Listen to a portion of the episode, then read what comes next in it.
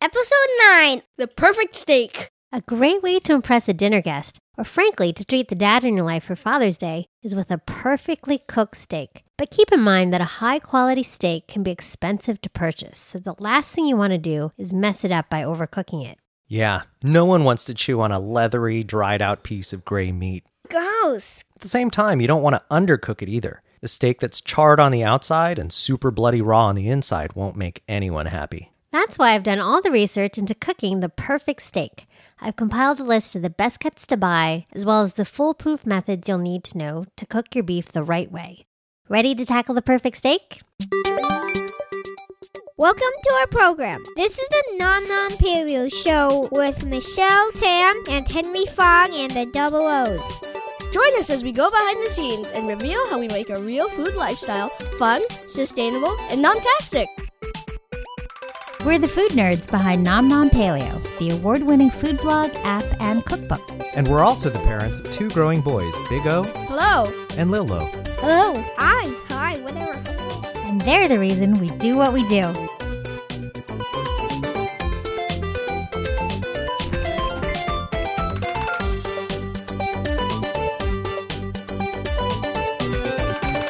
What we ate. Mom, what did you eat this week? We just spent a week in Maui and we ate a lot of great stuff as usual. I say as usual because we try to make it to Maui once a year because about 10 years ago, we got suckered into buying a timeshare in Kaanapali on the west side of Maui. Yeah, when you were pregnant, we got a voucher for a discounted hotel stay in Maui from a friend and decided to use it. Because we're cheap. Totally. It was a great deal, but the catch was that we had to sit through a timeshare presentation at an oceanside resort. Yeah, we went into the presentation with this rehearsed cover story about how we were having another kid, so our budget was tight and we couldn't afford a timeshare. and we totally psyched ourselves up to just say no and to resist. But then we went on the tour of this resort property and you folded. I did. Those timeshare people are really good. They're totally pros at this. When I pointed to my big bulging belly and told them I had another mouth to feed, they totally got to me with their pitch about how a timeshare in paradise would mean saving money on vacations, sharing experiences and memories with our kids, blah, blah, blah. And we bought it hook, line, and sinker. I blame it on my pregnancy hormones. But hey, it's also hard to resist the allure of Maui. That's true. And even though I say we were suckered, we really weren't. We've loved going back every year. The kids love going to the beach and swimming at all the different pools, which are right on the property, and it's just a fantastic place to kick back and relax. I love sitting back and doing nothing, and the kids love starting each day with a few hours of splashing in the pool and playing in the sun.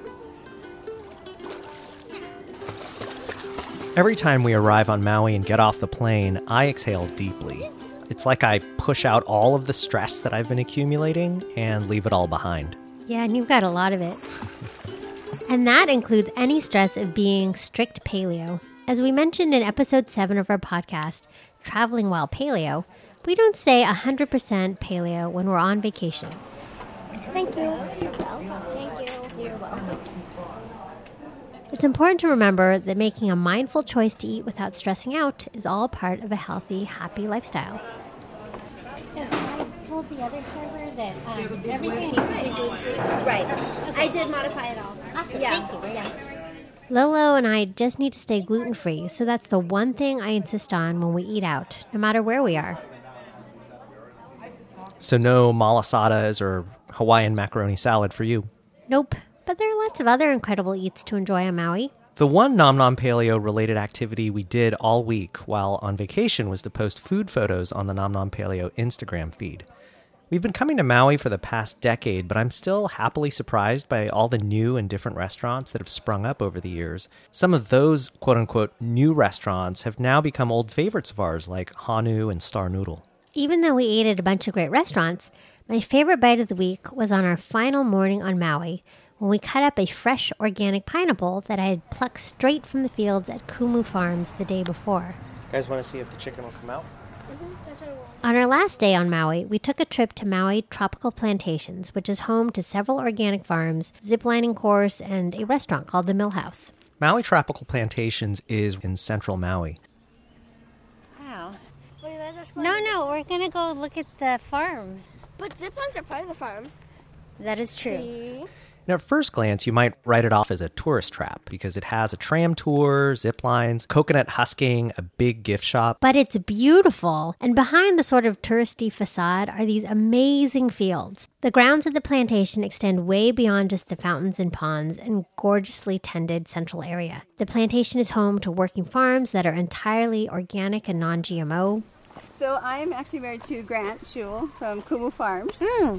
And, And we um, were fortunate to get an up close and personal tour of Kumu Farms and try the new Millhouse restaurant on the plantation. Yeah, this almost didn't happen. While we were in Maui, our pal Chef Gregory Gourdet was in Silicon Valley for Bite SV, which is this new food festival that's actually in our neck of the woods that combines the culinary and tech worlds. You guys might remember Gregory or Gigi from episode three of our podcast when we interviewed him. Yeah, episode three, all about Gigi. Anyway, since Gigi was in town, he agreed to house sit for us while we were away. And so the night before we left, we're sitting around our kitchen and he said, Oh, I know a chef in Maui. He's opening a new restaurant on a farm, and I'll connect you two. And you can go check it out. Gigi knows everybody. Yeah, it's because he's so nice. And he totally hooked us up. I started texting with the chef, Jeff Scheer, and we arranged to meet at the plantation and have dinner at the Mill House, which is the new restaurant he's opening. It's in soft opening until July 3rd when it's going to officially open with a bang. Look at that sign right there. Hi. I'm Michelle. I'm sorry, I'm a hugger. How are you? I'm Michelle. Hey, I'm Henry. Henry. Chef Jeff is super cool, soft spoken, and totally committed to head to tail cooking and sourcing everything locally from the island. Awesome. But we're leaving tomorrow. His cooking is amazing too. It's no wonder that he was recently named Maui Chef of the Year for 2015. If you go visit, he's not hard to spot. Jeff's a dead ringer for Bradley Cooper in an apron.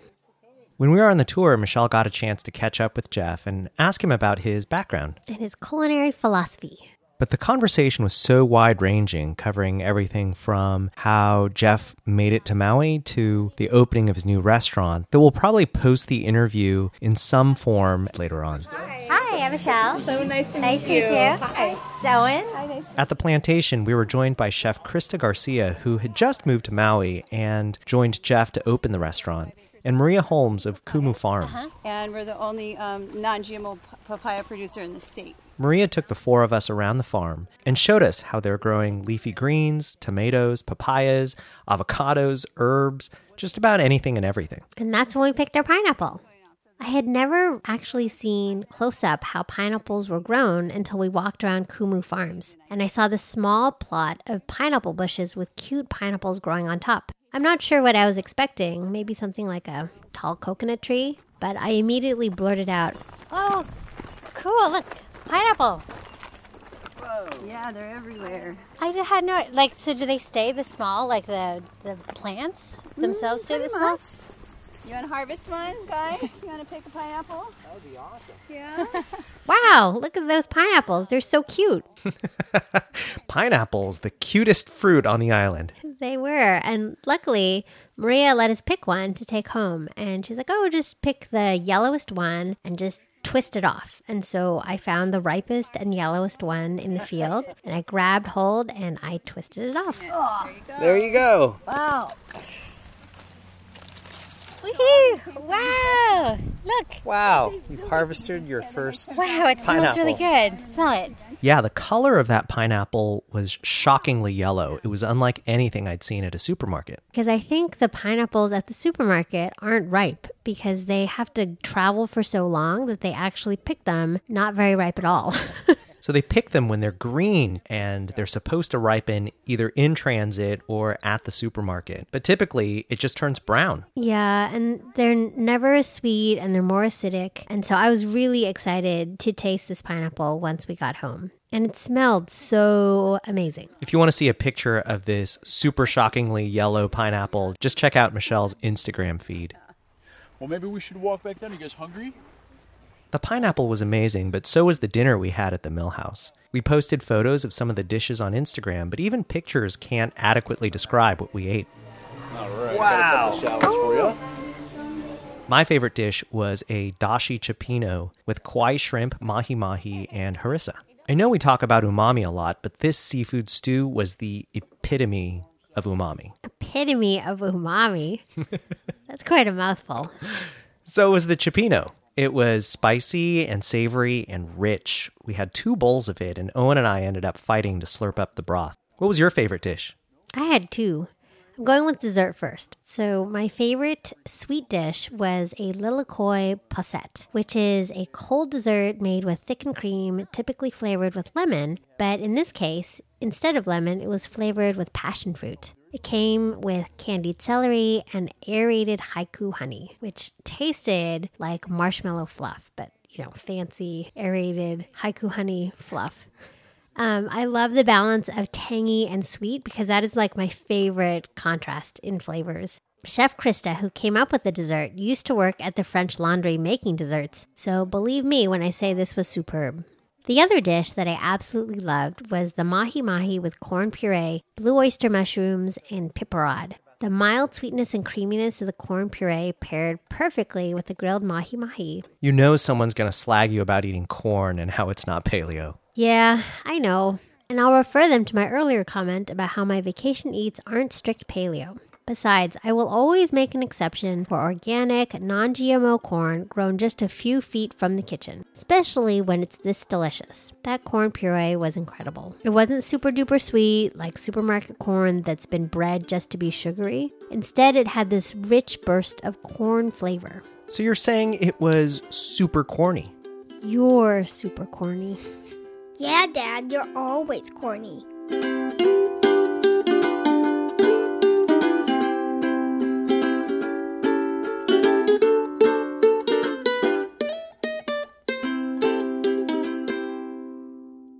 Main course.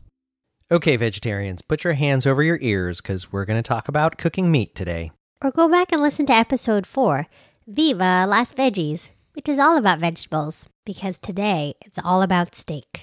A perfectly cooked steak is an indulgence both because of the expense and the sheer primal joy that we derive from enjoying a seared, juicy cut of properly aged meat. The animal sacrificed its life so we could thrive, and it's important that we take the care to cook it properly. Unlike other cheaper cuts of meat that are forgiving with low and slow cooking methods like brisket, short ribs, or oxtail, a premium steak really needs to be cooked properly to be delicious. For me, a perfect steak is cooked medium rare, meaning pink from edge to edge and surrounded by a nice crusty sear on the outside. Me too. And if I'm going to spend my hard earned dollars on a pricey piece of meat, it better turn out the way I want. So, how do you make it the way you want it? First, you gotta choose the perfect cut of steak. Ideally, you should get a steak from grass fed and grass finished cows. Happy cows that are raised the way cows are intended to live will produce the best tasting and healthiest meat. You know how people say you are what you eat? If you're going to eat beef that's been raised on steroids and antibiotics and engineered grains and animal byproducts and raised in horrible conditions, take note. You are eating all of that too. It's like that picture of a little fish being swallowed by a bigger fish, which in turn is being gobbled up by an even bigger fish. If that little fish is made of garbage, the big fish is ultimately eating that garbage too. And if that little fish was swimming in a bowl of sewage, treating it with antibiotics to keep it alive and fat doesn't make eating it any better for you. Mmm, fish swimming in sewage. I like that analogy.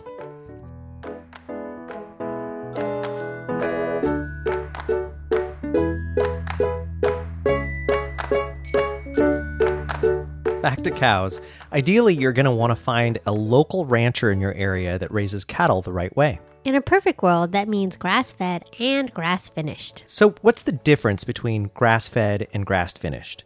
Some beef is advertised as grass fed, but all it means is that at some point in its life, it ate some grass. 100% grass fed and grass finished, on the other hand, means that the cow is raised on grass throughout its life and not moved onto grain based feed after some initial period. This meat is not cheap, though, right? Yes, but there are a few things to consider. First, the really cheap beef you can find in supermarkets are, are, cheap for a reason. They're not raised well and aren't doing you any favors from a health perspective. If you're prioritizing health, you may need to adjust your expectations about how much meat should really cost and how much you're willing to spend on it. Second, steak is a premium cut. It's not meant to be an everyday food. What, what, what? And so a once in a while splurge may be worth it, depending on your budget. Third, you can save money by buying a whole or half cow and sharing it with your friends and family. Locally here in the San Francisco Bay Area, there are a bunch of great places to buy meat. Belcampo Meat Company, Brandon Natural Beef, Marin Sun Farms, BN Ranch. good eggs. You can also get meat shipped to you frozen from U.S. Wellness Meats, TX Bar Organics, Tendergrass Farms, just to name a few places. You can also find ranches and other meat purveyors that are local to you by visiting the Eat Wild website, which I'll link to in the show notes on nomnompaleo.com. We'll actually link to all of the different meat purveyors that Michelle just listed off. But of course, if you can't find grass fed and grass finished meat, or you can find it but you can't afford it, then what do you do? Then just do the best you can. Perfect should not be the enemy of good. But as Diana Rodgers, my best farmer friend, pointed out to me, grass fed beef is pound for pound cheaper and way more nutritious than a Snickers bar. If you buy a whole cow, the price per pound is around $7 versus $17.99 per pound of Snickers on Amazon. Who buys Snickers on Amazon? That seems like a crazy way to buy candy bars. I don't know. I think it's probably a smart way to buy candy. It gets shipped to your house. the doorbell rings, you open it up. Oh, a can just- pound of candy. Packed with peanuts, Snickers really satisfies. you But a lot of folks are probably thinking, hey, a Snickers really satisfies you, at least according to the ads. And grass fed meat, well, a lot of people don't think the taste of grass fed meat is as good as grain fed beef. That's a myth that's been busted. Really? Because one of my favorite banners on a steak restaurant not too far from here proudly says, serving 100% grain fed beef, like it's a good thing. Yeah, grass fed beef has gotten a bad rap from a taste perspective based on early taste tests, but it's really improved over the years. Some of the earlier breeds that we tried years ago were tough and lean, and it was kind of difficult for me to cook them. I remember one time your dad spit out a piece in his napkin. But to be fair, it was a piece of bottom round, which is notoriously lean and difficult to cook right. Yeah, you were pretty offended when he spit it out, though. Maybe. But I was wrong to be offended. It really wasn't that good. Have things changed? Yeah. I think ranchers these days are raising breeds that can get good marbling and harvesting the beef at the right time of the seasons when there's lots and lots of grass to ensure the best results. A myth persists that 100% grass fed beef just doesn't taste as good as grain fed beef, and it's simply not true anymore. In fact, the food nerds over at America's Test Kitchen did a blind taste test between the two types of beef using strip steak, and they couldn't find a noticeable difference in tenderness or taste. They were taste. both grain fed and grass fed, and then did a blind taste test. And the reality is, we had a hard time telling the difference. If um, anything, the grass fed beef tasted beefier. That's sort of surprising to me. Not really. I, I do think that the new stuff is way better than when we first started eating grass fed beef a few years ago. And in a recent competition called the Great Steak Debate, Belcampo Meat Company, which is our local butcher, actually won the Judges' Choice Award for Best Tasting Steaks. And Belcampo only offers grass fed and grass finished meat.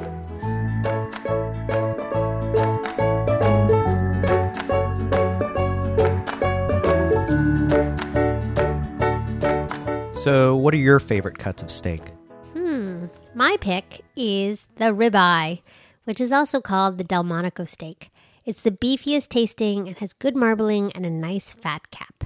My runner up choice would probably be a New York or Kansas City strip steak. It's a little leaner than the ribeye, but still a very tasty steak.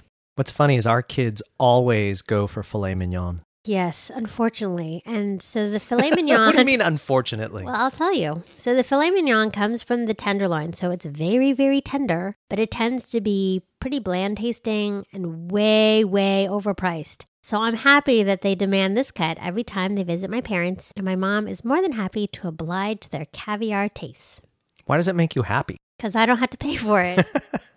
What about the porterhouse steak? You see it in a lot of restaurants and cookbooks, and I know it's similar to a T-bone steak in that it's uh, a combination of the tenderloin and also strip steak, but it's cut further back, which means you get a bigger section of tenderloin. Yeah, both the T-bone and porterhouse steaks are kind of a two for one cut because it's comprised of a piece of tenderloin on one side of the T-shaped bone, and on the other side is a piece of strip steak. But to be honest, I really don't like cooking T-bones or porterhouses at home because it might look really cool, and the two for one concept is really tempting.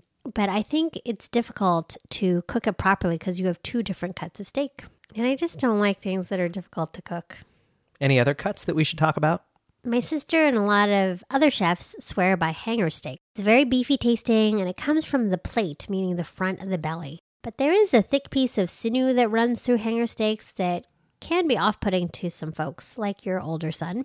Hmm. And so if you prepare hanger steak, you'll need to trim around that piece of sinew. Skirt steaks and flank steaks used to be cheap, but now it's really trendy, so it's getting more expensive.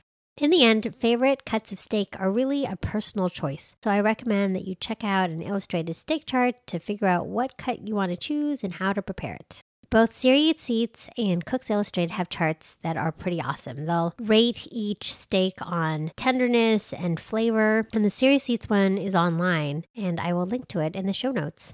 When it comes to cooking steaks, what resources do you turn to other than these poster sized steak charts? Well, there are three trusted resources that I refer to again and again when it comes to meat cookery, and in this case, steaks in particular. So the first one is the Cooks Illustrated The Meat Cookbook. Second is Bruce Aidells The Great Meat Cookbook. And basically anything by J. Kenji Lopez Alt, who writes the Food Lab column at Serious Eats and is the managing culinary director of that site. On Serious Eats, he's posted three definitive guides on how to cook steak perfectly, and they're incredibly geeky and wonderful. All three references that I just mentioned are the result of extensive testing and retesting, which is great because I'm all about testing recipes repeatedly, but steak ain't cheap, so I'd much rather use their tried and true methods so I don't have to waste my time or money.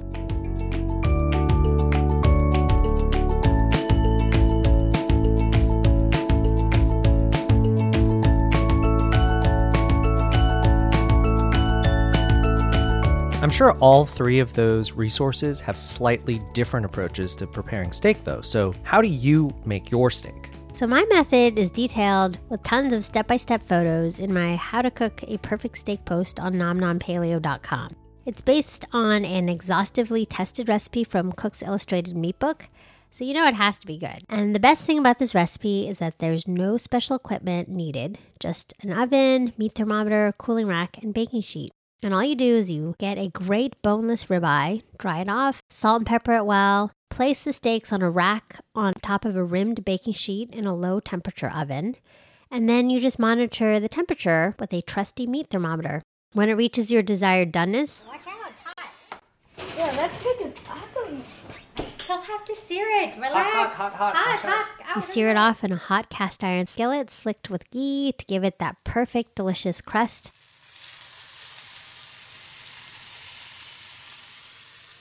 And then you let it rest for 10 to 15 minutes and you're ready to serve it.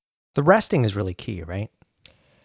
Yeah, I think so. I mean, I think it helps. Um, I think there's different theories about why it's necessary to rest it, but basically, it makes so that all the juices don't run out of your steak when you cut it right away. So, when people cut into a steak without resting it, basically all the juices end up on the cutting board instead of in the flesh of the meat, which is where it really should be if you want a really juicy, tender, flavorful steak. Yeah, so just leave it alone. Just leave it for like 10, 15 minutes, and then it'll be perfect. So, this method I mentioned is super easy to do and pretty foolproof because you aren't under the gun to like flip it constantly. And plus, it's super scientific, right? So, even a clueless home cook like me, who relies heavily on step by step instructions, can successfully cook a quote unquote perfect steak. Yeah, or you just need a meat thermometer and you should be okay.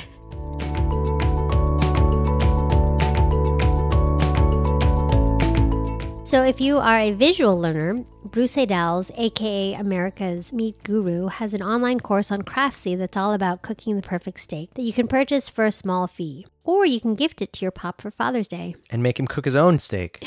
Yeah. And you may recognize Bruce as the face of Aidells Sausages, even though he sold the company a few years ago. He's written a ton of cookbooks, and the Great Meat Book is the latest and greatest. If you want to get even geekier on steaks, J. Kenji Lopez Alt, who writes the Food Lab column over at Serious Eats, has fantastic posts on grilling the perfect steak, the complete guide to pan seared steak, and cooking steak sous vide. Sous vide. What's funny is that you used to be known as the queen of sous vide, and you're still kind of known out there as a big champion of sous vide cooking, which is using a temperature controlled water bath to cook food that's been vacuum sealed in food safe packaging. Farhad Manjoo of the New York Times even wrote an article recently calling you an early proponent of home sous vide cooking.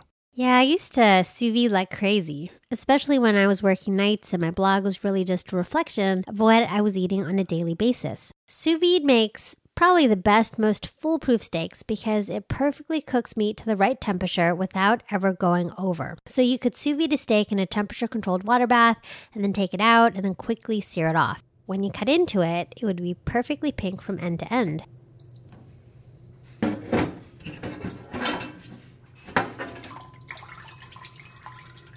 And here's a dirty restaurant secret. Many high end restaurants and even fast casual chains like Chipotle cook their meat sous vide. In a restaurant kitchen, it helps keep everything uniform and ready to go. There's consistent quality control, and you can batch cook a ton in a water bath. So they batch sous vide a bunch of meats and then just keep it on ice or in the refrigerator. And then when it's ready to be reheated, they can just dunk it back into the water bath at that same temperature and it goes right back to where it was. Yeah, that's why you can get your steak so quickly and perfectly at a restaurant. So I have a Sous Vide Supreme, which was the first sous vide appliance available on the market for home cooks. Though in the past few years, a number of new affordable sous vide tools have come out. They're all immersion circulators, which are different from the Sous Vide Supreme, which is just like this big water bath. They're super compact, and you can use it basically with any pot or even a sink. Some brands that are out there are Nomiku, Anova, and Sansaire. And I haven't tried them yet, um, and I'm not sure I will because for the most part, I've kind of stopped cooking sous vide, even though it produced some of the best cooked meats that ever came out of my kitchen. So if sous vide cooking works so well, why did you stop? Well, I haven't stopped entirely. But now that I don't work night shifts, I don't have as great a need to batch cook. Plus, over the years, I've gotten a ton of flack from readers who complain that they don't have a home sous vide setup and they hate it when I post sous vide recipes. But home cooks who sous vide keep clamoring for more, right? Because I see your social media and I see your emails, and there are a bunch of people who will get your cookbook and ask, wait a second, why does the queen of sous vide cooking not actually have any sous vide recipes in her cookbook? Well, you know, they're a minority, a, vocal minority, but they are a minority. And most people want recipes that can be pulled off with no special equipment. But hey, if more people want to start cooking sous vide, I may pick it up again. Still, there is an issue with sous vide generating more waste because the vacuum sealed bags need to be disposed of after every use. I did try those reusable silicone bags, but they didn't work quite as well as the vacuum sealed bags. So even if I were to pick up the pace with sous vide cooking, I'd want to be judicious about the waste I'm generating.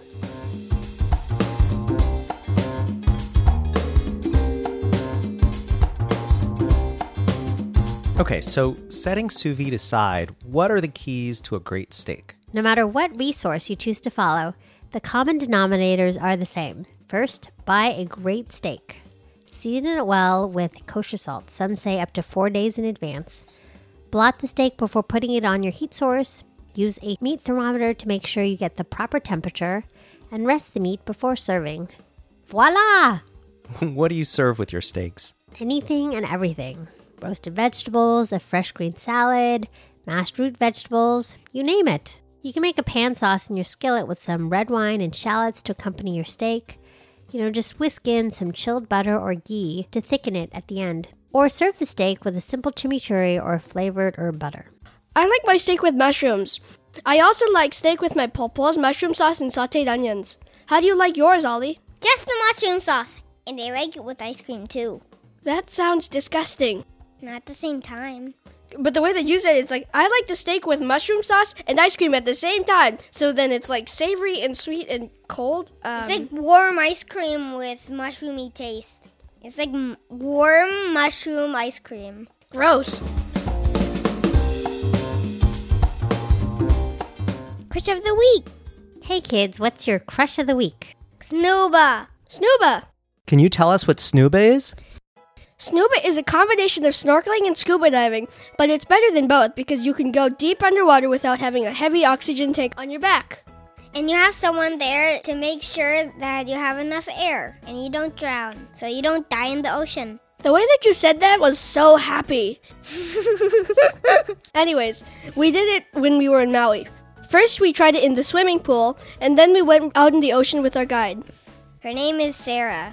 Did you like her? Yes, but I had to f- wear a float vest so I couldn't swim as deep as you guys.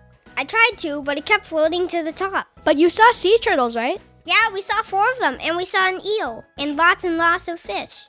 Including the Hawaiian state fish, the Humu Humu Nuku Nuku Apua'a. Can you say it, Ollie? No, I just call it a triggerfish. Bang, bang. You know, if you said that underwater, you drown. Mm, maybe not.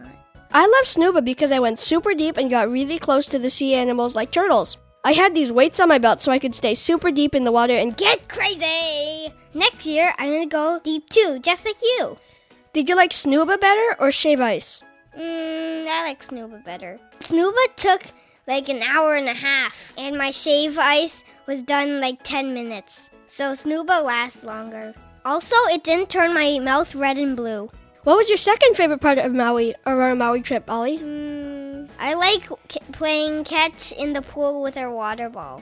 And my third favorite thing is watching TV in our room. I wanted to watch South Park, but mom and dad didn't let us. That's because it's age inappropriate. Wait, is it R? It's mature, so it's basically R.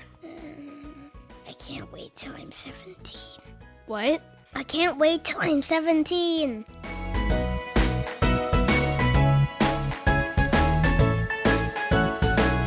Question of the week. A listener named Sarah sent me an email and said, I'm new to paleo and the Whole30. I'm on week one and so far so good. Since we cook so much with raw meat, I would appreciate it if you would do a refresher course on food handling safety for my husband because he does most of the cooking. Well, first of all, bravo to your husband for doing all of the cooking because that is fantastic. I like how you're just staring at me as you say that. Yeah, I mean, I bet he does the cleaning too. I bet he cooks and cleans. yeah, but does he edit a podcast? Probably not. okay, fine. I will do the cooking and cleaning. I'll clean. No, it's okay. You do the podcast or whatever else. Just don't die, okay?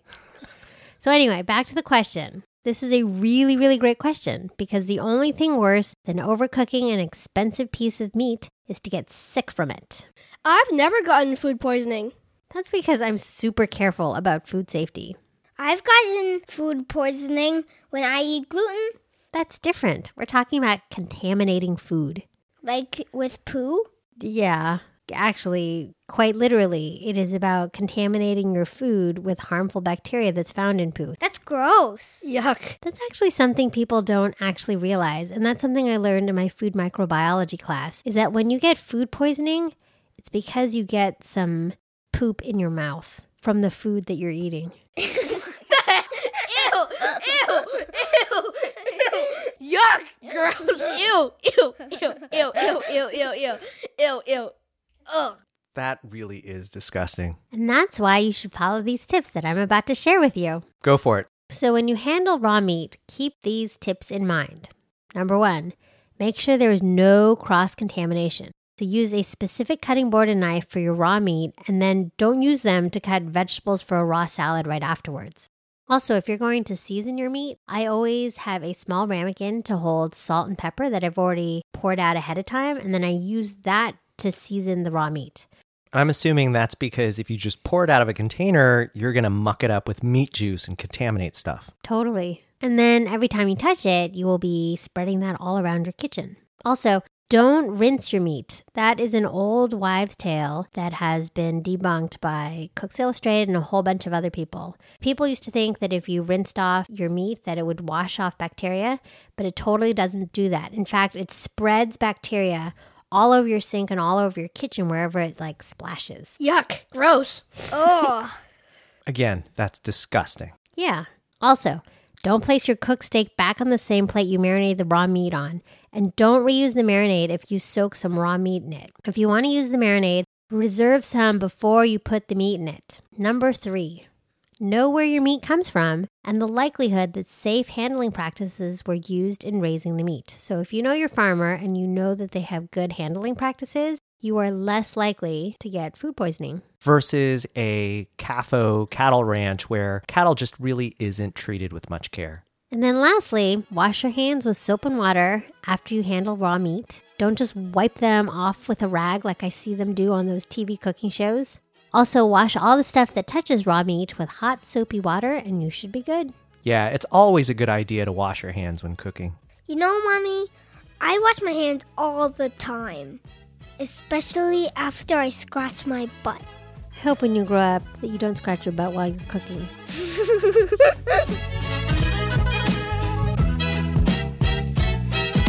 So that's it for this week. This podcast was recorded and produced at Nom Nom Paleo World Headquarters, also known as the dining room in our house, located in the heart of Silicon Valley, 50 feet from Jeremy Lin's parents' house.